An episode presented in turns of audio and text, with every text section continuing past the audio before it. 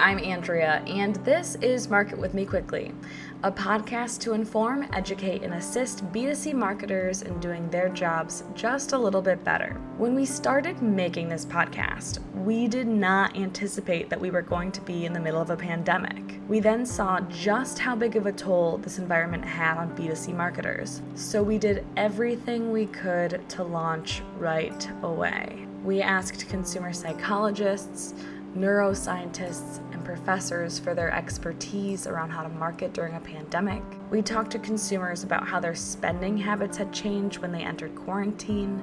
And we spoke to marketing leaders at brands like Vera Bradley, who told us what they were struggling with. This episode is the last of season one, and we wanted to give you the information that didn't make it into our earlier episodes because we were focusing on marketing during the coronavirus. There was a lot of amazing insight from our experts that was never shared, so in this episode, we bring you that. We have some tips based in consumer psychology that can help improve your marketing strategy. But first, here's why the brain science behind tactics like anticipation, scarcity, and fear of missing out works. This is behavioral scientist Dr. Selin Malkoc. The brain has multiple locations two big important one one of this what they call the prefrontal cortex. That's what makes humans humans. That's where a lot of higher order cognition takes a place. And then we've got amygdala that's actually in the back of our head uh, that is what we share with other humans. That is uh, a lot about more visceral needs and wants and desires uh, fears. So whenever we activate one of those uh, big visceral human-like reactions, amygdala gets engaged and basically puts prefrontal cortex into the background and makes its hard uh, job harder in some ways. So in our brains, literally, value centers and reward centers starts to light up and tells the rest of your brain, this is what I want, this is what I want, crowding out any other thing that might be basically taking place, any other control mechanisms that might be kicking in. She also told me more about her research on the consumption of time and how that can be used in marketing strategy. One of the biggest resources that we consume is our time. And it is very intricately related to marketing because many ways, but I'll highlight two. One of them is uh, marketers trying to sell us time saving products right? There is an abundance of that. The obvious ones like cleaning services, but also anytime somebody is giving you delivery or anytime that we are trying to buy a product that's meant to save time. I don't know if you're aware, but there's even these uh, flower pots that have got their own little uh, reservoir at the bottom, so you don't have to water your plant every day in a way to save your time. So there's everything out there that's trying to save us time, and we need to understand its function in our role and what we do what people actually do with it and why they want to save time and so forth. And secondarily, it's the experience economy.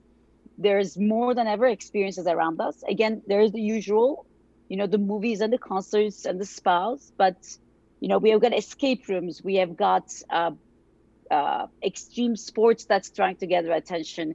We have got all sorts of um, uh, social gatherings that's trying to gather our attention. So um, from that perspective, I think again, it's infor- infor- important for marketing to understand when and why people take part in those activities and uh, how they can better understand that experience. We ran this one study where we have uh, told people that we were giving free cookies and coffee uh, for students who were getting ready for their finals, and we either told them to come at a window of time anytime between six and eight to grab their uh, coffee and uh, cookie, or we asked them when they were going to come and we gave them a specific time to do so. We found that if people were actually chose a specific time to come, they enjoyed their cookie and their break significantly less than when they came through a window. Now, the system that I described is very similar to the systems that's used by Disney and Universal when they give you the fast passes, right? Universal, at least uh, up until recently, gave you a specific time to come back and Disney gives you a two hour window to be back. And it turns out that if you get a window, you're less stressed and you enjoy it far more. And to the extent that enjoyment is what brings us back to an experience and causes repeat purchase, it's important to understand the scheduling of those um, voluntary activities. This is Joshua Lysak. That answer, why does your book need to exist? That's the mission for their book. He has ghostwritten more than 45 books, the majority of which are about marketing, entrepreneurship, and business. He had a lot of valuable insight on how to capture an author's voice. As I listened to it back, I thought this information could be useful on how to write on behalf of a brand or client. Oftentimes, it's filling a gap in the marketplace they've identified. They, they'll tell me, Joshua, I've read all the big bestsellers in my industry. I've got all the great advice from them, but they've never covered this key insight I use with all of my clients, with all of my customers. And there needs to be a book out there about it, and I'm gonna be the one to write it.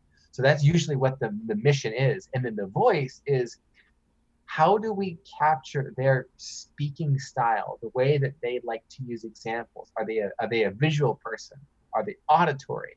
Uh, are they kinesthetic? They like to talk about feelings and, and the comfort of situations, let's say. All of that, we package the book to read like the author wrote it, even though, of course, they, they didn't. The ghostwriter did. The ghostwriter does all the work you take all the royalties. What's like the one thing you hope people are walking away with? There is an expression i'm going to use to answer that question. I think we've all heard of the expression a better mousetrap right? That's the the innovator's dilemma. How can i make the mousetrap better more features fewer features more functionality?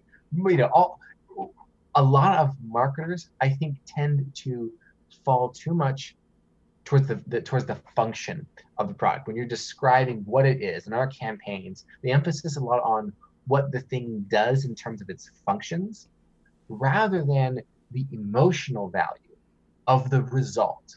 Emotional value of the result. So this is painting a picture. Okay i'm using the functional product i'm using your better mousetrap or whatever the equivalent is in your industry how does my life look after that? How do I feel? Even if I'm using an enterprise software, what does my day look like when I'm using your enterprise software? Cloud storage, privacy, authentic reviews. What, what does my life look like in terms of the emotional value? Describe how I'm going to feel, how it's going to relieve my stress, it's going to look good in front of the boss, whatever the emotional impact is. And a lot of times, because information that ends up in marketing communications come from the product team, not always the customers, it might be time to interview your customers and ask about how does the product make them feel when they're using it, describing when I'm doing when I'm using your product, this is what it does for me and this is how I feel about it. And then putting more emphasis on the emotional value, the impact in the day-to-day lives of, of users. Because if everyone else is focusing on the functional value of their product or service, their offer, you come along and make a pitch that sounds very different. That in and of itself is a great way to elevate your brand in the eyes of consumers. I love that. I love that a lot. I'm always I'm a person who's like existing in their emotions at all times. So I, that very much resonates with me. Um, and I guess asking consumers, how do you want, you know, this product to make you feel? Like how how would you want to feel? Like how, how do you how do you want to feel if we're going the the jobs to be done theory? Once the job is done, how do you want to feel about the job having been done? Was it good enough? Was it amazing? Like let get get into those exact emotions. Record those interviews with those customers and work the verbatim phrases into your headlines, into your copy, into your social media, into sales presentations, everything. And here is James Wilkie. He's a professor at the University of Notre Dame. I, have had a lot of different research projects uh, covering different topics. As a consumer psychologist, his research interest examines how environmental cues and social norms can influence consumers, especially as it relates to gender. He shared some insight from a study of his and how marketers can use it. Males and females uh, process information a little bit differently from each other. And part of that has to do with the, the gender norms of the society that we live in. Um, so there's a little bit more pressure on men to behave in a masculine way and more pressure on women to behave in a feminine way. And that can lead to you know, differences in behavior. Um, so as far as uh, did one project involving environmental cues and that stemmed from kind of the long standing finding that women tend to be more environmentally friendly than men. Um, actually, that's been something that's been shown since the 1970s, and um, you know, it's pretty consistent uh, across a whole bunch of countries and across a whole bunch of age groups. If you broke it down, looked at men versus women, women just were better for the environment. Um, so there were different reasons in the past that have been trying to explain why that might be, and we, uh, for that project, looked at a potentially a, slightly different angle and this idea that well, perhaps men um, aren't as environmentally friendly because it's it would be perceived to be um, more of a feminine area. So if um, if recycling and you know purchasing green products is perceived to be feminine, then that's kind of a barrier for men to do it, even if they want to. Um, so that's uh, what that project essentially shows. It shows that um, both men and women perceive uh, environmentally friendly actions in general to be more feminine in nature. Um, so it's kind of similar to if you think about colors, you know, both men and women would say, oh, pink, that's more of a girly kind of thing. Um, they also said that with, you know, um, environmentally friendly, environmental friendliness. Um, so in turn, uh, you know, these associations uh, can be shaped. I mean, that's part of what marketing is, is uh, presenting information in a certain way to to get things across. So, uh, at the end of the day, we showed that well, if you just present environmentally friendly things in a more masculine fashion, then men are more willing to to act that way. Um, which I don't think is earth shattering per se, but uh, uh, it's something that to keep in mind. So if um, a lot environmentally friendly cues uh, are things like um, you see light colors, like light blue or light green. And previous research has shown that lighter shades of color are perceived to be more feminine. So if you use darker shades of color, it comes across as being more masculine, and men are more likely to, to actually engage in the process because there's that barrier kind of goes away. So how can marketers you listed a few um, can use this in a marketing strategy? So within that particular context uh, one thing uh, well we, we approached it two different ways. One i think is more relevant to marketers and that's kind of what i talked about where you just frame um, the product differently you you may maybe even downplay the fact that it's good for the environment um, or you frame it more in terms of uh, one study we did.